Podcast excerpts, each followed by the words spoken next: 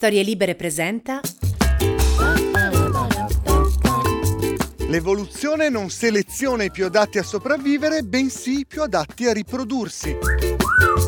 Nella riproduzione sessuale entrano in gioco maschi e femmine, papà e mamme. Le mamme più dei padri accudiscono, insegnano e proteggono i figli. In molti casi però li abbandonano al loro destino. Sono Vincenzo Venuto e sono un biologo. Mi sono occupato di etologia studiando il comportamento dei pappagalli. Oggi sono autore, scrittore e divulgatore televisivo. Insieme a Michele Luzzato, biologo evoluzionista e direttore editoriale di Bollati Boringhieri, nella seconda stagione de Il gorilla ce l'ha piccolo, gli animali ci raccontano chi siamo noi, parleremo di mamme, papà, figli e società animali per capire un po' di più anche sulla nostra specie.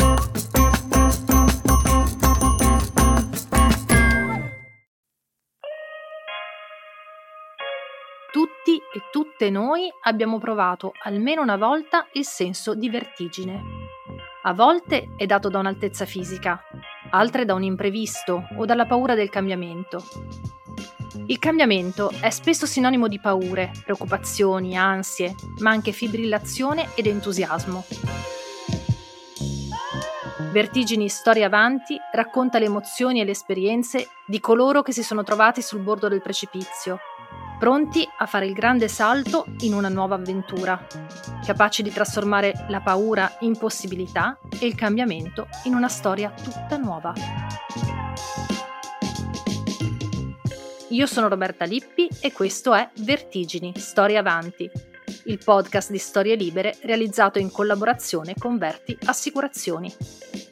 Potete ascoltarlo su storielibere.fm e sulle vostre app di ascolto preferite.